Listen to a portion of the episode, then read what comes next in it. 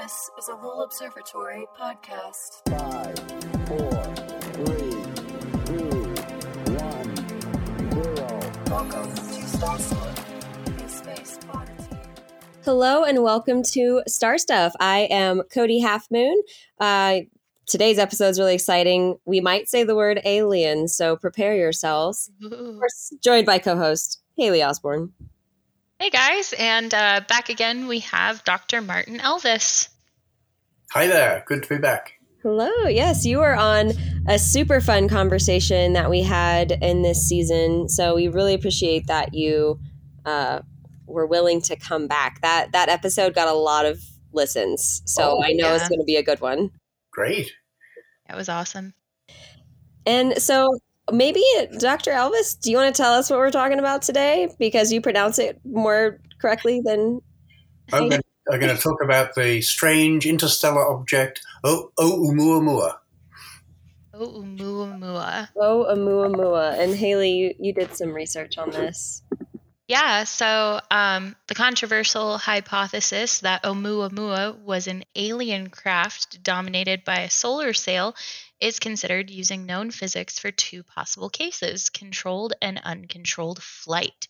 So, in this episode, we're going to discuss Dr. Elvis's paper on an asteroid that may have been an alien spacecraft. Ooh.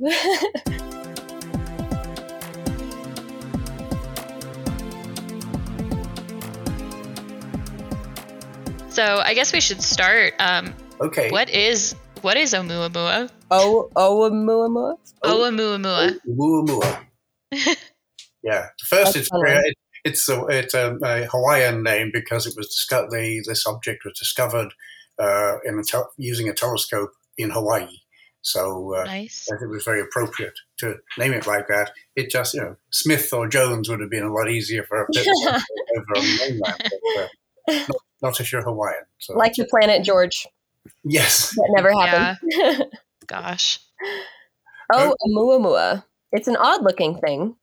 Uh, yes, indeed. It, it, it, so it, it was discovered moving uh, on uh, on uh, telescope in Haleakala, and it, which is searching for asteroids and other uh, small bodies in the solar system.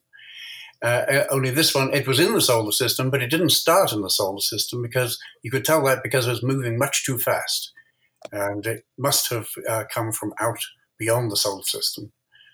And uh, when it was tracked, it was it was realized it was on this, uh, this hyperbolic orbit, meaning it, it, it was open at one end. It was going to whiz around. It had just whizzed around the sun, and we didn't see it be- uh, on its way in, only on its way out. And uh, uh, there hadn't been any other well uh, established case of anything coming into our solar system from outside hmm until this happened. There was another one just a few weeks later, Comet Borisov, which is not a, which is uh, interesting in itself, but quite a different case. It, it act- looked like a normal comet. Yeah, and this looks like a a, a space sausage. description. It's Either a cigar or a pancake. It, it- there's two models that fit, uh, but perhaps the Yeah. pancake shape is more likely. Yeah, it. Uh, we know that because uh, as as you watch it, it gets brighter and it used to. We we can't track it anymore. It got brighter and fainter by huge amounts. And so that for asteroids that means it's uh, something rotating and it's not a sphere. So the area it shows to us reflecting sunlight changes enormously by a factor of ten or more. So it's it, it whizzed by us. It went by Earth, and it was like, mm, nah, and kept going. Uh, we, we yes, it did come near the Earth, but we only know that uh, after the fact. We didn't see it when it was near the Earth. We only saw it going Hmm. out way away. what? After the after it went around near the Earth, it zipped around the sun and, and went off in another direction. That's when we caught it. Why didn't we see it? Uh, I don't remember if it's because it was in daylight or because it was uh, too faint or. Invisibility cloak. You never know. Well, if it was in if it was in daytime, then uh, it, we can't do anything about it, right? So if it happened to pass us on the daytime side, we'd never see it. Mm-hmm. Yeah, and it's uh, aerodynamic looking, so maybe that's why it was going so fast.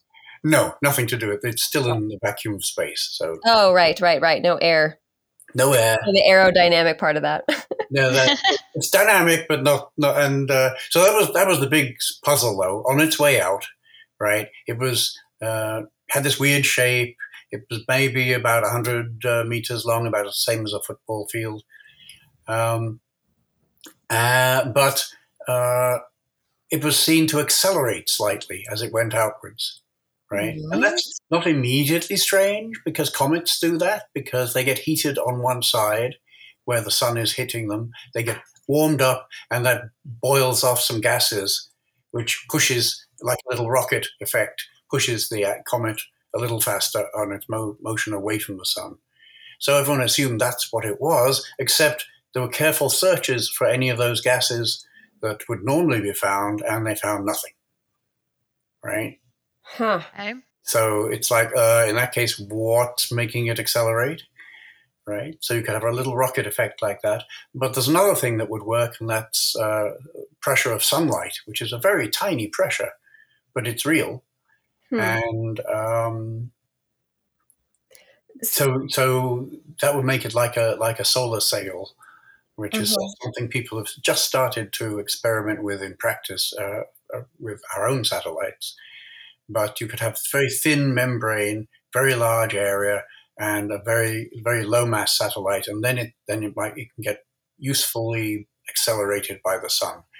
And so, um, not everybody liked this idea because, of course, it suggested someone had built a sail, and it's like, whoa, what's that? And lots of other ideas were presented. Uh, could it be some uh, uh, uh, lump of pure hydrogen ice, or could it be uh, some other thing? And for example, and um, A solar sail, you said? Sorry. Yes, but it, but what other? You have to have something lightweight and very large area, right? So people came up with some ideas, Hmm. or, Mhm. or you have to have a gas that is accelerating it that we didn't search for, and it was uh, because it's never been seen before, and uh, that could have done it. So there were suggestions for uh, pure hydrogen ice and similar ideas, and they they they all have problems, and so that's where uh, Bialy and Loeb came up came up with a suggestion of the acceleration by sunlight. It, Okay. It sort, of, it sort of fits because it drops out because the acceleration drops off as it goes further away in just the same way that the power of the sunlight, the pressure of the sunlight would drop off. Is that what you think? Uh, well, let this is I don't I'm not I'm not actually going to support any position. Oh. Yeah, because I'm- Okay. I, this has got too much of a fractious argument because when Bialy and Loeb said this, they came up with numbers for how thin it must be, less than a millimeter thin and, and 100 meters across, which is incredibly tiny, and, and a total mass of maybe one ton. And so uh, they said, well, these are pretty unlikely things. Maybe it's an alien craft. And that was at the end of their uh, paper. They said, oh, their official paper. official paper. And then- uh, Avi Loeb uh, got onto all sorts of uh, NPR shows and things talking about this, and uh, um, maybe got a little carried away. I don't know. And that, then he wrote a book about it, uh, in which he was really uh, seemed to be claiming it was for sure, and uh, that a lot of people objected to. I, I like I- that PR. yeah, and so you know, it got very controversial, and very ad hominem arguments started to fly, and I got really annoyed with everybody. yeah. I, I so, so I said, the, tr- the tr- why is it getting this reaction, right? And I think the Mhm. reason is once you say it's aliens, right? that. Then then all bets are off. Aliens have cloaking devices, like you said. They have faster light travel. They have they Mhm. can they can beam things up and down. You know, they, we've I've all seen seen documentaries. You Yeah. know, it must be true, right? Yeah. So, so how can you go make any progress if that's if all bets are off like that? Oh, they could do anything. Yeah. But- It's a but- unicorn driving uh, his space boat. Exactly, Yeah.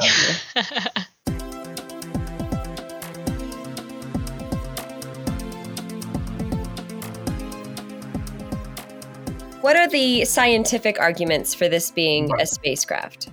Uh, that that uh, there's nothing natural. That all the natural explanations have problems. That that Avi Loeb, for instance, definitely considers uh, uh, knockout blows to their arguments. it takes time for these things to develop. I would say they had problems, but now now we'll wait for another round where people think about it again. Say, oh no, wait a minute, it could be this, it could be that, right? Mm-hmm. It takes a while. It's, it's still a pretty new result, and it, it's it's obviously something we've never seen before, as they say in the movies, hmm right? Um, so it's got to be. It's certainly interesting, and um, all these possibilities should be explored, right? The, all the astrophysical possibilities, but also, and this is what the, my little paper argues, we should also look at all the uh, alien craft possibilities. Yeah. And we can do that uh, if we say, okay, aliens don't have different physics from what we know on Earth, and Yeah. what we've found to apply throughout the universe, out to uh, the most distant galaxies we can Right. see with James Webb and so on, Carbon creatures. right? So, uh, well, maybe not carbon. They, we don't require that. Maybe they're all computers, or they've all transitioned to being a life form that's uh, silicon. We, we, you don't have to assume that. You just assume that they uh, they obey the laws of physics. They don't have uh, types of material, that is, elements that we don't have, okay. because we found all the elements, so we know what they all are. right. So they you're limited by those properties.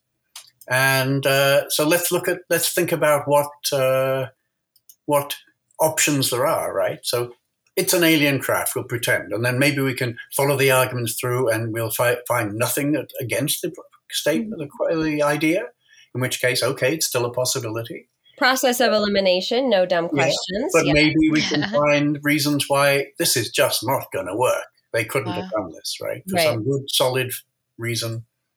And so I so I looked at the possibilities, and there are really uh, three areas. There's there's two uh, possibilities for what what its current state is. Either it's under control, and we were the target.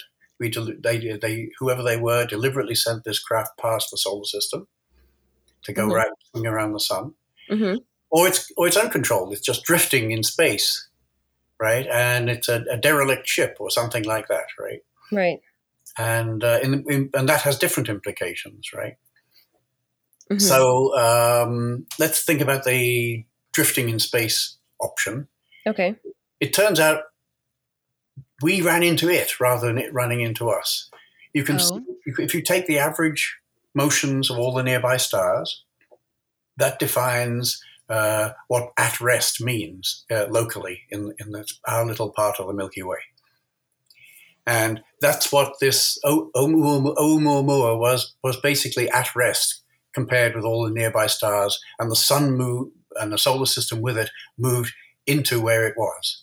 So it's kind of just Oh. there, right? It, yeah. I forget. Yeah, we're moving too. Right. Yeah, we're moving too, absolutely, and we're not completely at rest with the compared to other nearby stars.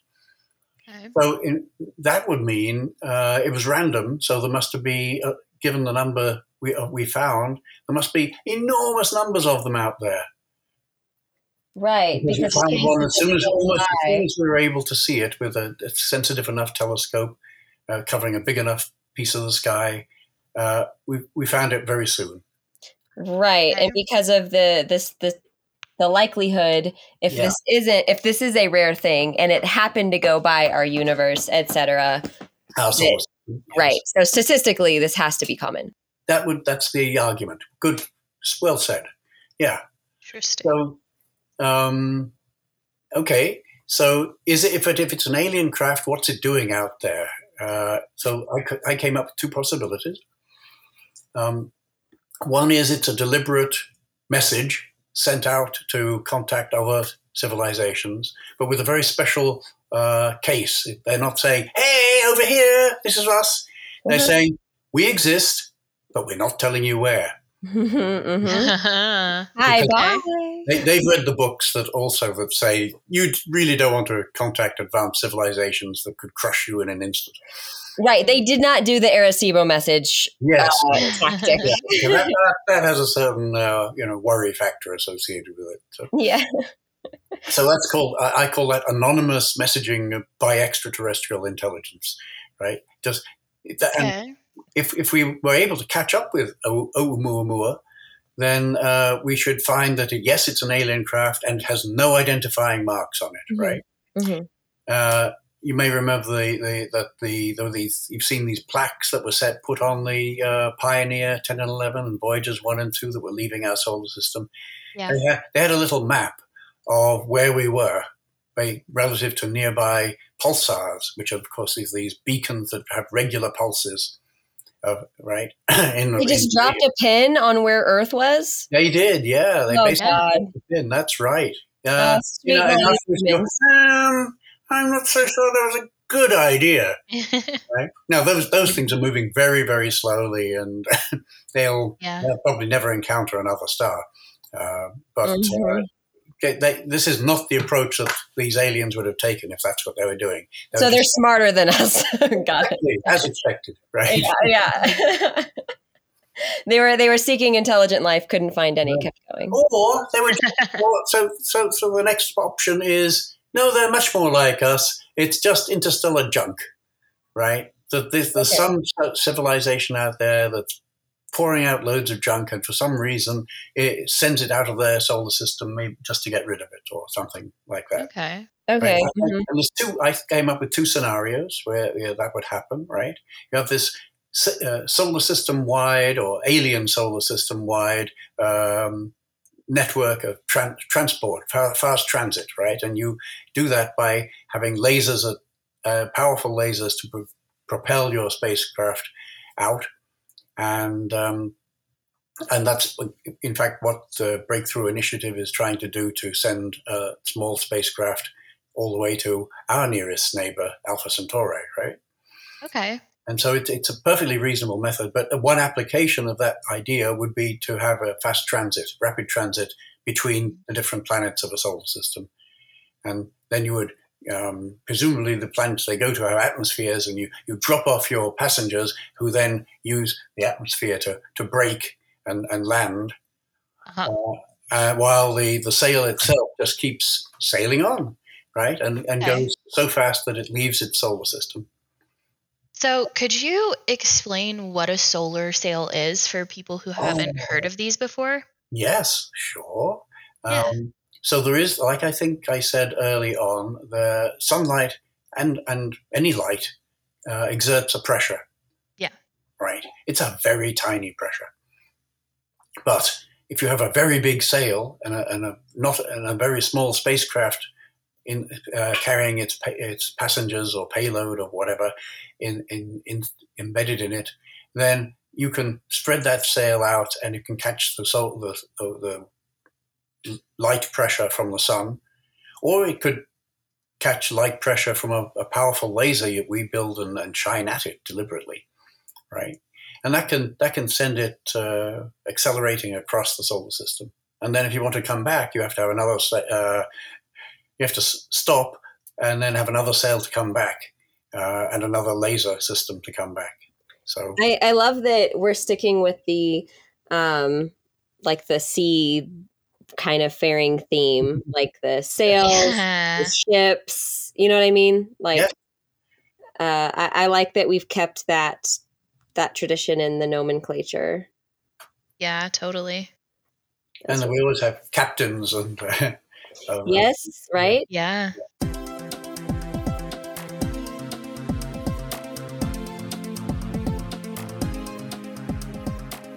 And so, how was this uh, found?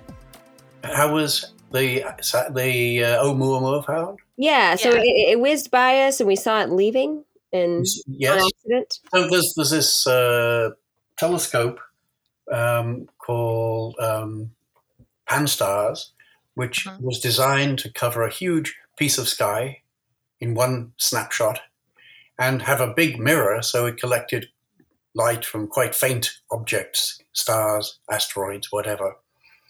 Uh, and so it was exploring the depths of the solar system for moving things. Uh, so you take more than one picture, and you can see if you take two or three in a succession, you can see a little line of dots when you add them together, and those are moving objects. And so that's what asteroids look like, uh, like a, like a star, but it's moving.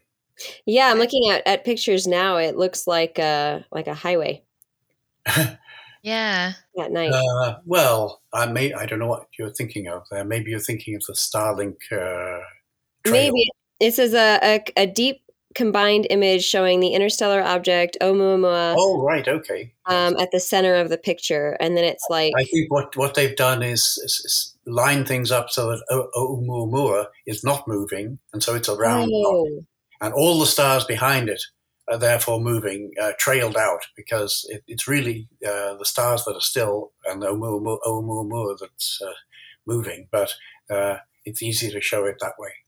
Oh, cool. okay, that makes more sense because I was like, okay, this is definitely looking alien. I don't want to say anything, but this is a weird photo here. You're like, Um, this is aliens. yeah, this, this has to be aliens. That's fascinating. So, but what I'm hearing is that uh, there is a sort of explanation for it, or at least like you know the sun was making it change its speed or whatever. Um, so if it is an alien, if it if it was an alien spacecraft, we can't prove it. We'll never see it again. They didn't want us to know that it was, and so it's kind of like a non-argument. Well, uh, there are some mission ideas saying maybe we could catch up with Oumuamua, Oh, right? Uh, it would take several years and uh, very fast spacecraft, and uh, there's several ideas. It might, it might take like 20 years. I mean, that kind right. of time. I, Uh, and it, it seems to have slingshot around the sun. And so I know that we do that, like we'll slingshot around the moon or other things like that for spacecraft. Uh, was there a theory that it was just an alien spacecraft using our sun, our star, yeah, as a slingshot? yeah, yeah. That is another possibility that we're not actually the target. It's it's uh, moving on to another place, right? So uh, let me get to that Sitting on fuel. controlled uh, argument, right? Because if Mhm. it was under control, that it, and we were a target, even if we were just targeted to be a slingshot, uh, that would that's still uh, under control. And uh, I- I'll talk about there's a whole lot of possibilities there too. Mhm. So, so I had another thing. Uh, I, I was just talking about this uh, thing where there's this interstellar transit system, inter, interplanetary transit system, and they then the, the debris from that is what uh, what we've been finding is one of these. That, that so there'll be millions and millions of these solar sails out there that they cast off and never gave a second thought to. Oh, okay. Okay. So it's just very advanced. It's kind of Yeah. like how we have space junk. It's just space junk from a different mission. Right, but there has to be enormous amount of it. It just, but it turns out it's not a ridiculous amount uh, if you have a solar system wide civilization. It's much too much for a single planet like Earth to build because you have billions of these, and each one weighs a ton, and so Okay. the you know, billions and billions. as Yeah, always need say, Billions and billions. right? Billions and billions. I love that. Yeah. So, I, if it is that's kind of like space junk, and there there are these alien, these other life forms out there, um, well, they're not that far away. If their space junk is getting over here, Yeah. Well, so like, wouldn't they be aware of us? Uh, they might be, yes. Uh, maybe they Okay. have. Uh, if, if maybe they aren't, and they, they and, or they don't care, and it's just junk, right? Or if it's, it's so if it's a that's that I call that inadvertent messaging by extraterrestrials. The, if, Okay. it, if it's deliberate and it's anonymous, then maybe they uh, they deliberately made sure that uh, uh, there's plenty of these things that we will run into in, eventually. But they have to be thinking well a, a long time ahead, right? Kind of segues into the controlled case. hmm Any any given the sort of speeds it was going at, it takes at least uh, hundred thousand years to travel uh, from a nearby star. Mm. So they were observing Earth hundred thousand years ago and said, "Oh, there's a likely spot. Let's send some of these things uh, to intercept them." Right, Okay. like a little beacon or Yeah, some kind of hey, we're here. mapping system. Yeah. Photos here somewhere, right? So they all all they could there were no uh, we had no technology that they could have detected hundred thousand years ago, right? Oh, right. Yeah. They're like, who are these apes? Anyway. Yeah, Yeah, true. right. But It's just about sort of out of Africa time where people Uh-huh. Spread, but there were very few people. I mean, Yeah, we didn't have cell phones or satellites. so- not even a cell phone. Can you imagine? No, I can't. no, My millennial heart. I can't do exactly. do it. Yes, inconceivable, right? Inconceivable. Yeah. uh, sending a letter was tough because you had to incise it on stone. So, yeah, Mhm, right, mhm. uh, writing in stone is diffi- difficult. Actually, they hadn't invented writing, so it was very difficult. Right. Yeah. Yeah, True. maybe they're like, you know what? We'll be, we'll come back. Yeah, y'all. Yeah, we Y'all don't need a the minute. Time directive. You know what I mean? that We make- were yeah, that would make sense. But maybe they didn't. Maybe they said, "Okay, we'll take a we'll take a, a, a bet on these guys." And but maybe it's because there's they found dozens of the of nascent uh, you know li- worlds with life on, uh, and they could which they could have detected because we know how to detect life on other planets in principle. And Yeah. maybe the Right. James Webb Space Telescope will just start to do that. But if we're lucky. Do you think that it will? Do you think? it's it's got a chance. It might find one or two. Uh, that's the best sort of estimate we have right now. But uh, it, it, we we don't know where to look for all of them, and uh, lots of ongoing searches for new planets.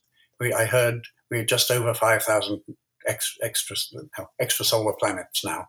Oof. Ooh, cool. So there's lots of them, but uh, you know they they could well have been very much more advanced with their telescopes than we are, and uh, we've been doing pretty well in in just a few hundred years.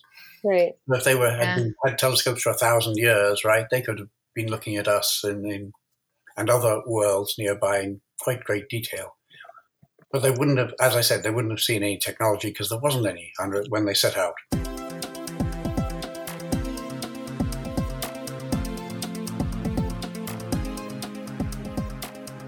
If it's not alien space junk, what could it be if there's just like so many of these things? Uh, well, uh, another possibility is it's, is it space? it- It's, it's either deliberately they threw a lot out there as beacons, right, as as little messages in a bottle, as Avi Loeb says, and the message is, "Hi, we exist. We're not telling you where." Haha. Uh-huh. Little alien trolls. Like, come on, Uh-huh. yes, right. right. Like, do we have Good to like answer bye. three riddles? Like, what do we need to do, guys? Come on. Yes, right. Come on, yes. At least give us the uh, three three wishes or something. yeah. right?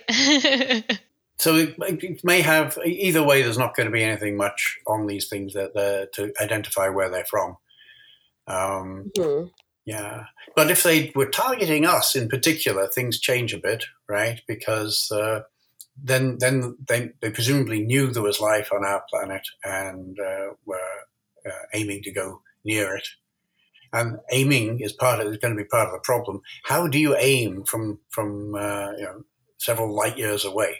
Right. That, that's uh, it's tricky. Uh, you you you and your chance once you've accelerated at the beginning, right, with the laser beam sending you off, for instance. Uh, how do you then adjust your course if, if you're not actually precisely on the right course? It, gets difficult. So there are ways to do it, and at first it doesn't take very much power because you only have to make small adjustments. But uh, it, it might be uh, it, it implies that there's some in, intelligence on board in the sense that there are sensors that can see where it's going and, and correct and do, do the work Right. working out where to fire thrusters if they have some, or how to adjust the uh, the color of your solar sail so it reflects in a different direction. the most insane math equation ever because like if you can see out that far and like plot a trajectory to slingshot around a star that is spiraling through Right. space you know i mean that's in that's that's the that's the most ultimate railroad uh equation i can think of They would have to have measured the motion of the sun and, uh, and you know very very accurately. And they're- right they, they're aiming to where it will be hundred thousand years from when they launched it, right? This isn't yeah and that um they would have to be so advanced and just thinking of the drake equation and the likelihood of Mhm. a, an alien being that advanced so i guess to start we should maybe for the audience define like what the drake equation is in case they haven't listened to episodes before Oh, okay, I can do that. Yeah. oh great Uh, great because I, I can't i could only sort of well, I, I think I can remember all the make terms. my way through it So uh, Frank Drake, who just died very sadly yes at an advanced age, um, was back in the 1960s, early 1960s, when radio telescopes were new, and uh, they they thought, well, can we point at some at some stars and, and detect alien radio emission? Right. This led to lots of interesting ideas, including I including Kardashev type one, two, and three civilizations. But we won't go into that. Ooh, yeah, Yeah, that's another thing. We'll do. that's a whole other thing. And Frank Drake said, "Well, what's the chances of, of seeing one an alien uh, civilization that transmits radio that we could detect, right? Because that was what the tool they had." Uh, and he said, "Well, let's see. Think how many stars are there in the galaxy, and how you know how many of those will have planets around them, and how many of those planets will be in the right temperature zone to be habitable, so Yeah. liquid water can be present on the surface." right? and how many of those that are potentially habitable actually have life, and how many of those produce advanced life, and in particular technological life. Yeah. And then you have to worry how long will that civilization last, right? Mhm. the maximum birth rate is given by the birth of stars in the galaxy, which is a, a a few per year. And then what's the death rate of civilizations? And then if you multiply all of those things together, you get the number of civilizations that are uh, in the galaxy that are uh, capable of transmitting radio emission. All right then. That doesn't right. mean Yeah. detect those radio emissions because some of those will be very far away in our galaxy, right? hmm But then you could scale that to the ones at the nearby ones. And it was a great idea and it helped clarify the whole problem. It turned the problem from being vague speculation into, oh, we need to determine these like six numbers, Right. right? Fill in these And it, was, it was a great step, but it was a great theoretical step because Yeah. none of those numbers had any boundaries on them whatsoever. They could have been, it could be anywhere from a probability of one to zero. Ugh. So we had we, we knew the number of stars in the galaxy. We had no idea about the number of planets. We had no idea how many habitable zone planets there were. No idea how many of those had life or technological life. So all those numbers were completely undetermined. And now now things are getting Mm. much better. Uh, we know that uh, on average there's one uh, Earth-like planet around every star, based on little red stars. So if we maybe want to expand that, but we it is being Earth-like? worked on. Earth-like in the sense of a small rocky planet. ah, okay. and how many of them made it past 4.6 billion years without blowing themselves up? Well, this, well, they have, first they have to get life and then technological life capable of blowing themselves up, and then it's how long those last. We don't know those, but we know some of them. The numbers are getting into focus now, and James Webb is going to start the process of seeing how many of them may have life on them.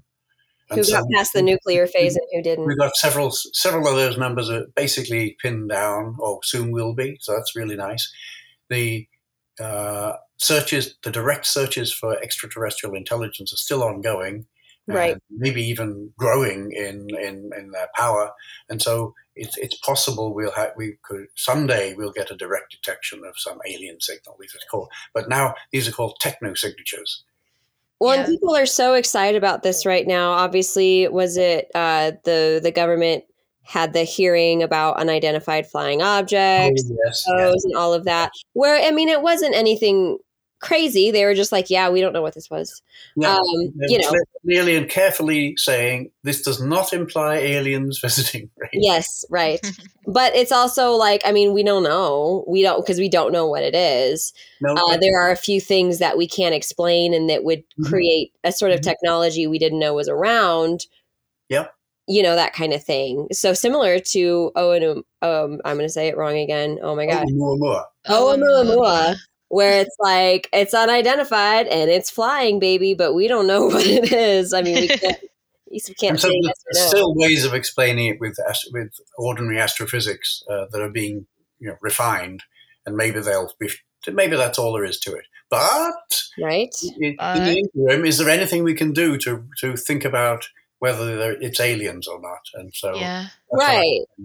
Yeah. I mean, people are going to speculate about it anyway, and it would be cool if people who knew what they were talking about when it comes to astrophysics could speculate about it because Yeah. I mean, otherwise it's just uh, you know, turning So one thing we can do is, is is look back along the path we think it came from, right, and and see what star it came from. Oh, uh huh.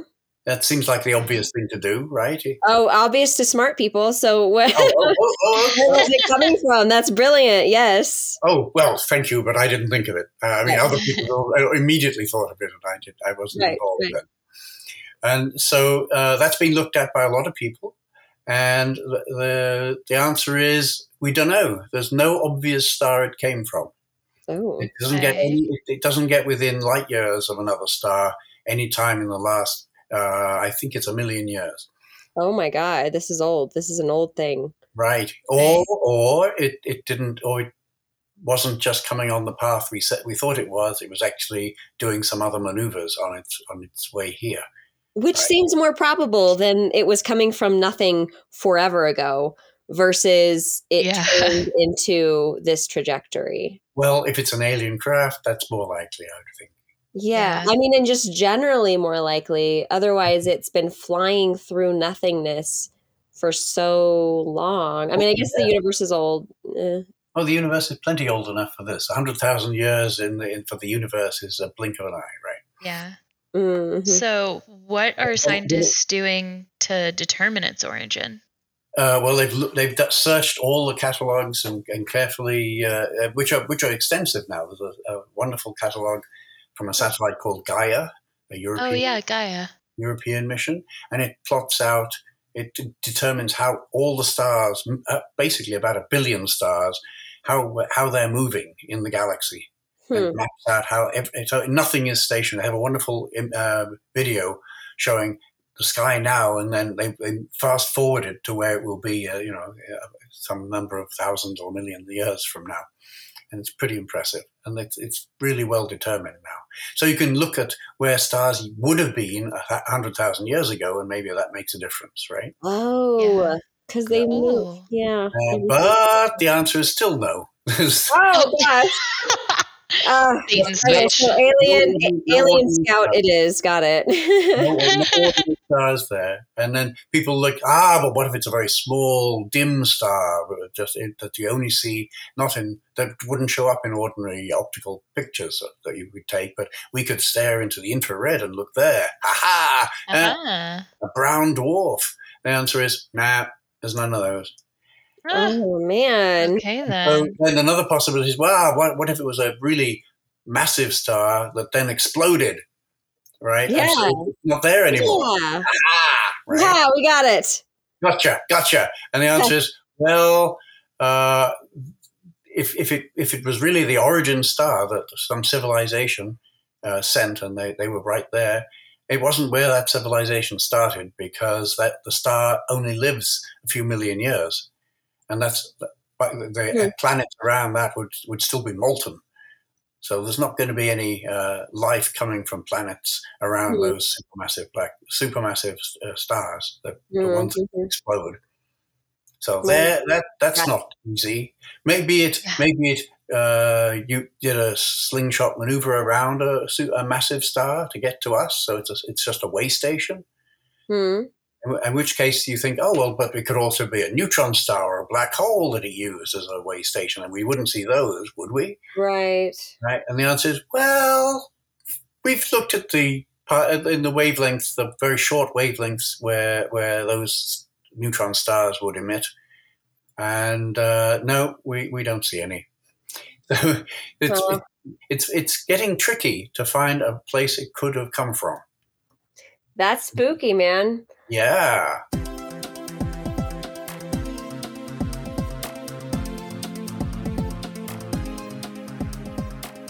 I'm curious, why is it so controversial to consider alien life forms? Well, I agree. It, it shouldn't be, but Yeah, I'm confused as to why it I. I think people are just at a loss for what to say, right? So it's aliens, and and it's kind of end of argument, right?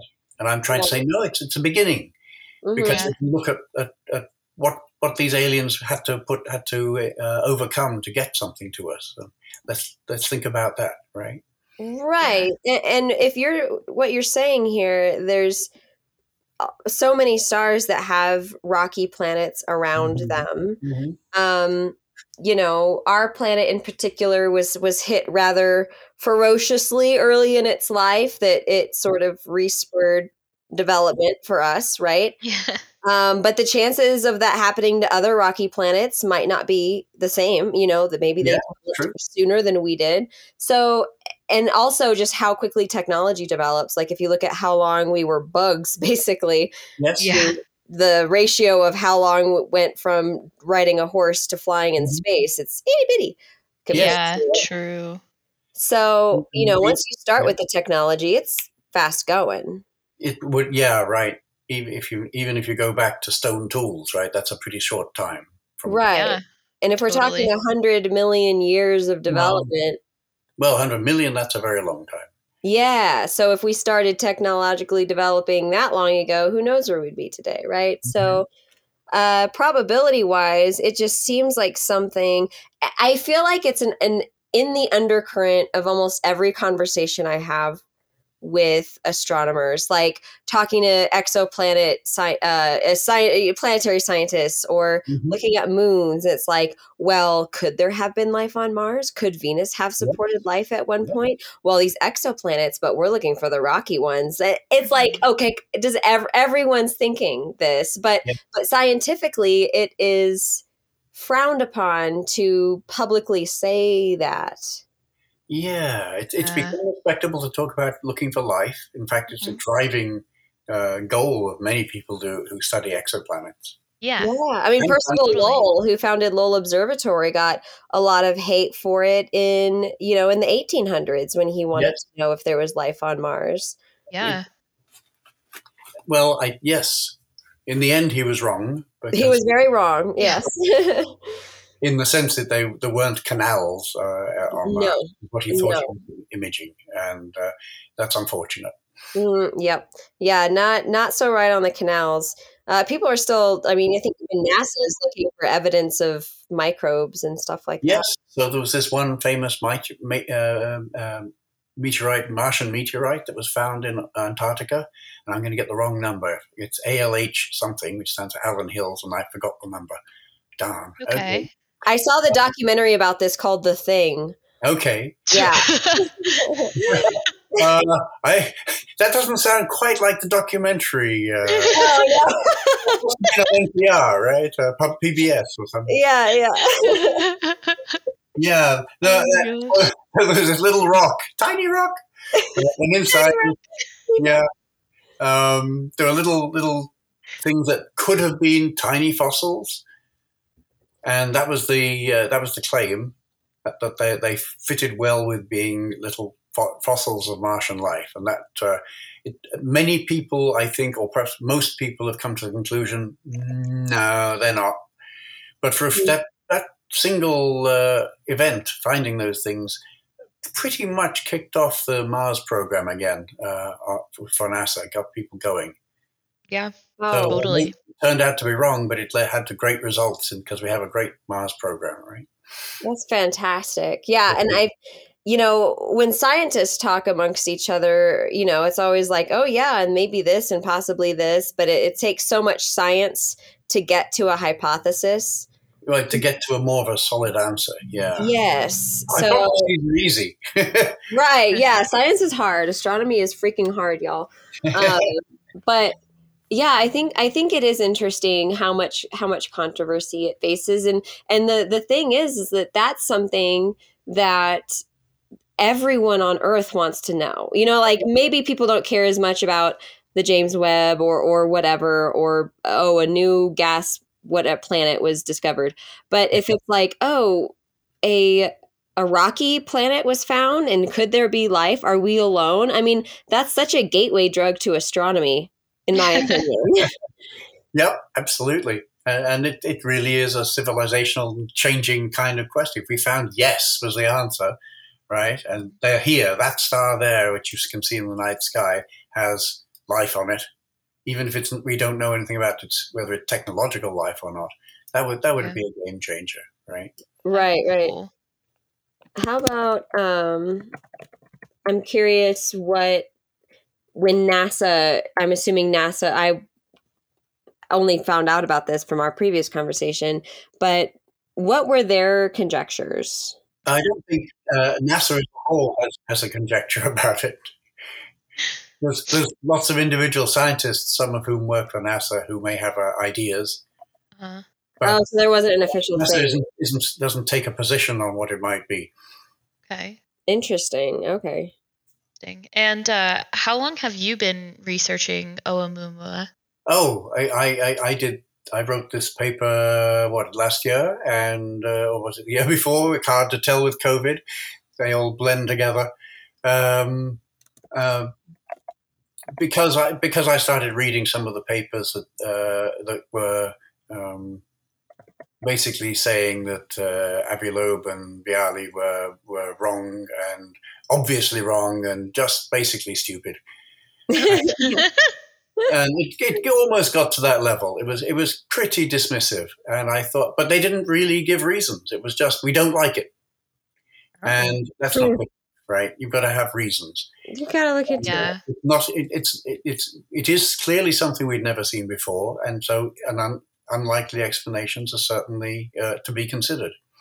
And when we say unlikely, uh, unconventional ones, we don't Mhm. non-astrophysical ones. Uh, why not?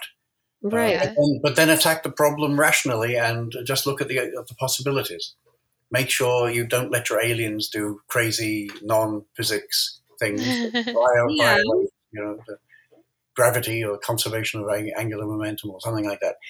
And then and think it through. And so the paper I, it basically lays out all sorts of areas, most of which I'm not an expert in, but because it would take a lot of skill to follow up some of these things. But uh, uh, can you? Is it possible to uh, target Earth from uh, several light years away and and in one shot do it, or do you have to have onboard propulsion? In which case, what does that do to the amount of uh, payload you can carry, and, and so on and so on?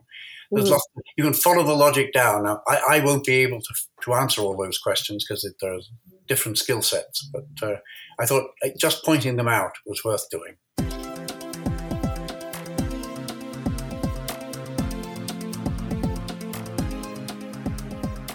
in this article, um, I mean, typically you have to be some sort of like a, a, in research or something like that to get access to papers like the one that you've written.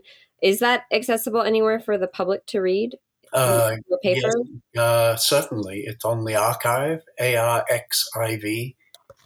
And if you look for that and my name and Oumuamua, then uh, Google that.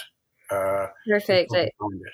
I just found it. Is it all right if I link this into our Of course, Discord? yes, of course, yes. Fantastic, because I know people are going to want to read more about this. Yeah, um, totally. and and just for our listeners I, I don't know maybe you uh, had have not listened to the podcast that we've already done with dr elvis you definitely should it was fascinating um, but i mean you are you have a brilliant background um, could you just sort of briefly tell us about your your background your your bios i have a brief little like a small little biography here for you and it would take the whole episode to go through it Yeah. i mean it's fantastic what what you've accomplished but Sound, that's comp- that's nice of you. I don't think so, but okay. really oh my gosh yeah we look up a lot of bios on here and and usually when it's like i don't even know what to narrow this down to yeah. so Uh, well, I was uh, I started in X-ray astronomy when X-ray astronomy was only a few years old, and uh, as a, I was as a grad student, graduate student in England,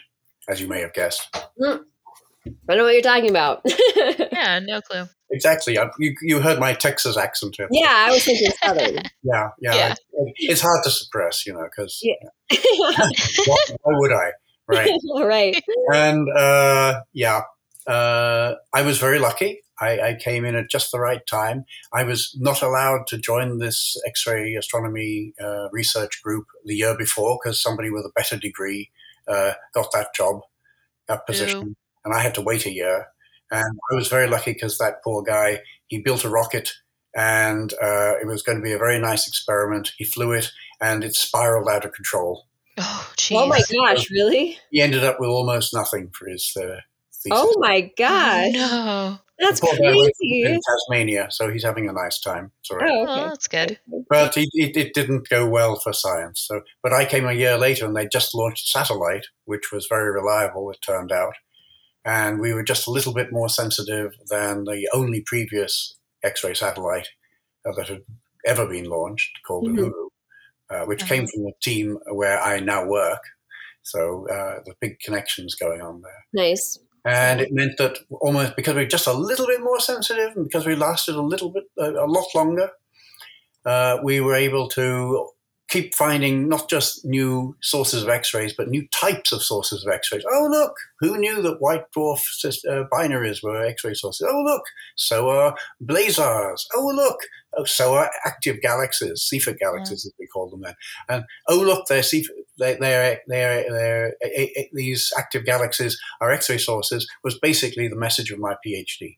Uh-huh. Um, oh, and they vary, by the way, and that was also very important at the time. Yes, I So- remember we we talked about that. That was It Crazy. Yeah, because it tells you it comes from a very small region, although Yeah. it's very powerful, and so uh, that led to the uh, that helped establish the idea that uh, black holes, supermassive black holes, were the ev- ultimate source of energy in that.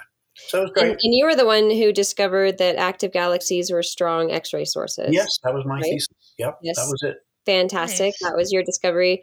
You have published over. Th- this is insane. This is insane to me. I'm not calling you insane, but this is insane. Published over 300 papers, Yeah, oh my gosh. and you have over 15,000 Yeah. citations. It's more like thirty-five thousand now. 35 that is Wow. yes so when when i tell you you guys need to go read this paper i have just downloaded it um i don't i'm i'm so excited that there's a public version of this where people can can can read through through here and you know even just glancing over it i like that you kind of you're very direct in your writing too where you're like natural explanations are not at all ruled out like you're you know Yep.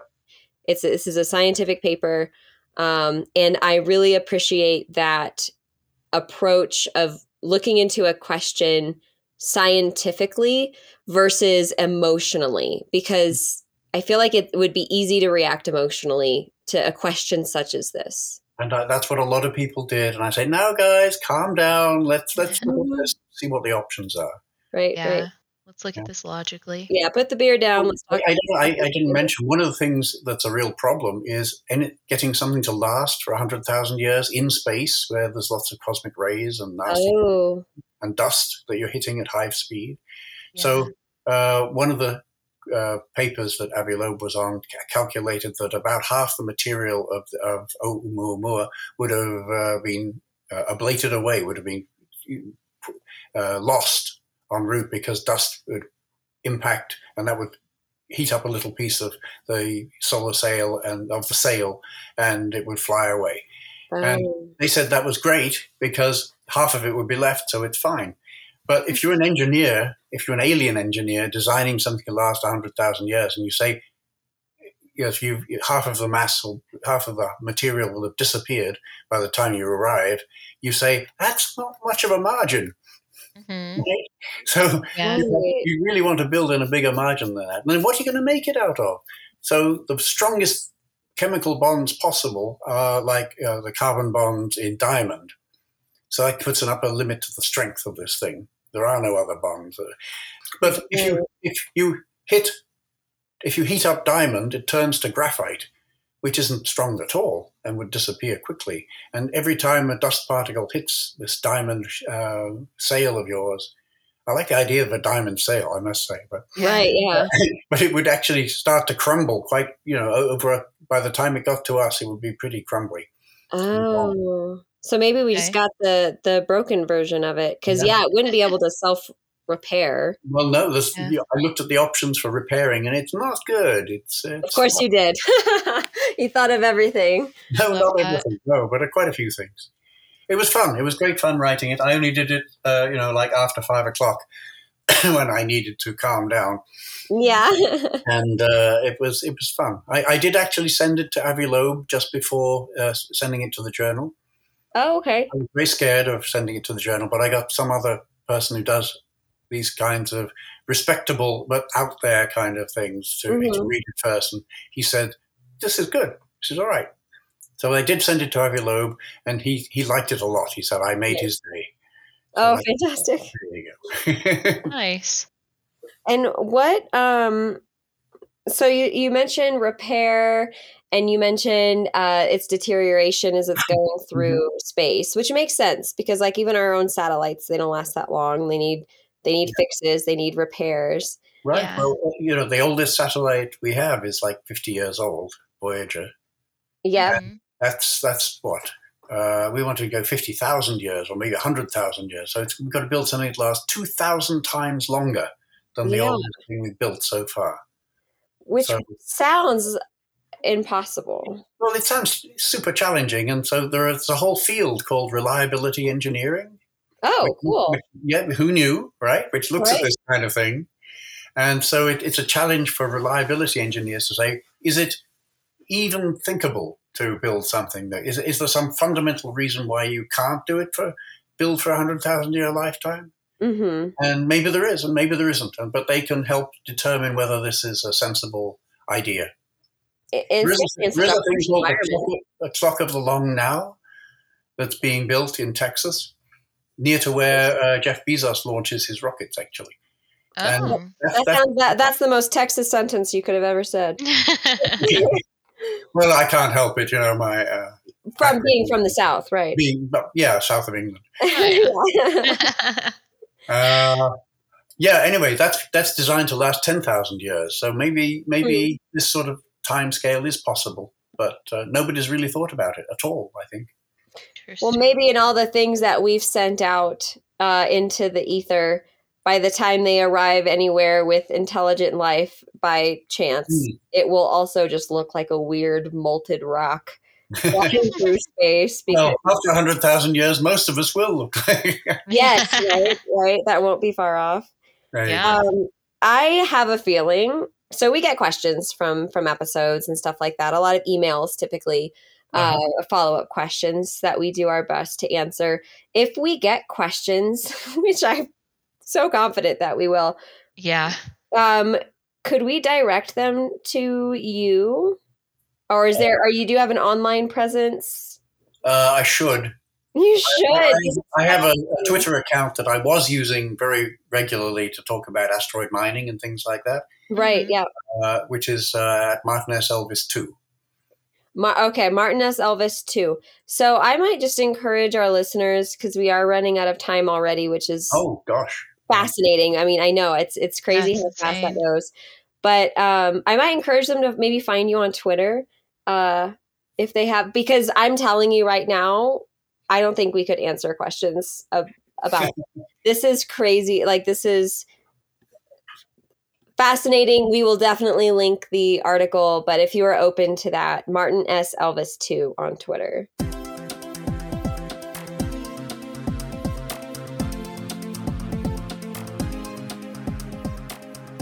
we are out of time shockingly. That went by so fast. Um, but thank you for joining us again uh, dr elvis. And to all our listeners out there i would like to remind you that we have a discord channel and a twitter where you can see some cool behind the scenes content. And you can also use the hashtag hashtag ask star stuff to ask us questions that you might have about life the universe and everything. Yeah. so uh, yeah What a had a great time. What a fun combo. I, I can't believe how fast the time went. That was so i fun. know Well, that went you very very much. fast Yeah, that was great. Yeah. Yes, we have so many questions that we have questions that we didn't Yeah. that we didn't even ask. Like, what's its official classification? Uh, you know, it's leaving our solar system. When will that? I mean, we have a whole bunch of questions, but Where is it Um, going? Yeah. It where is actually, it going? in only 28,000 years, it will come quite close. What is it, 26,000 years? It come quite quite close to a star called Ross 248. Oh, it's headed to Ross. Maybe it's headed back home. Uh, no, not yet. Maybe the next time. Right. Well, thank you again so much, Dr. Elvis. You are fantastic. And really, the last episode just got so much love. So, really excited to have you on here again. Great. I must check it out. Okay. Yeah, you should go listen. All right. And uh, don't forget, you have an open invitation to Lowell. Sounds great. Love to. This podcast was made possible by our members and donors. If you enjoyed this episode and want to support our nonprofit in making more digital education like this available, go to lowell.edu slash donate. Thanks for listening.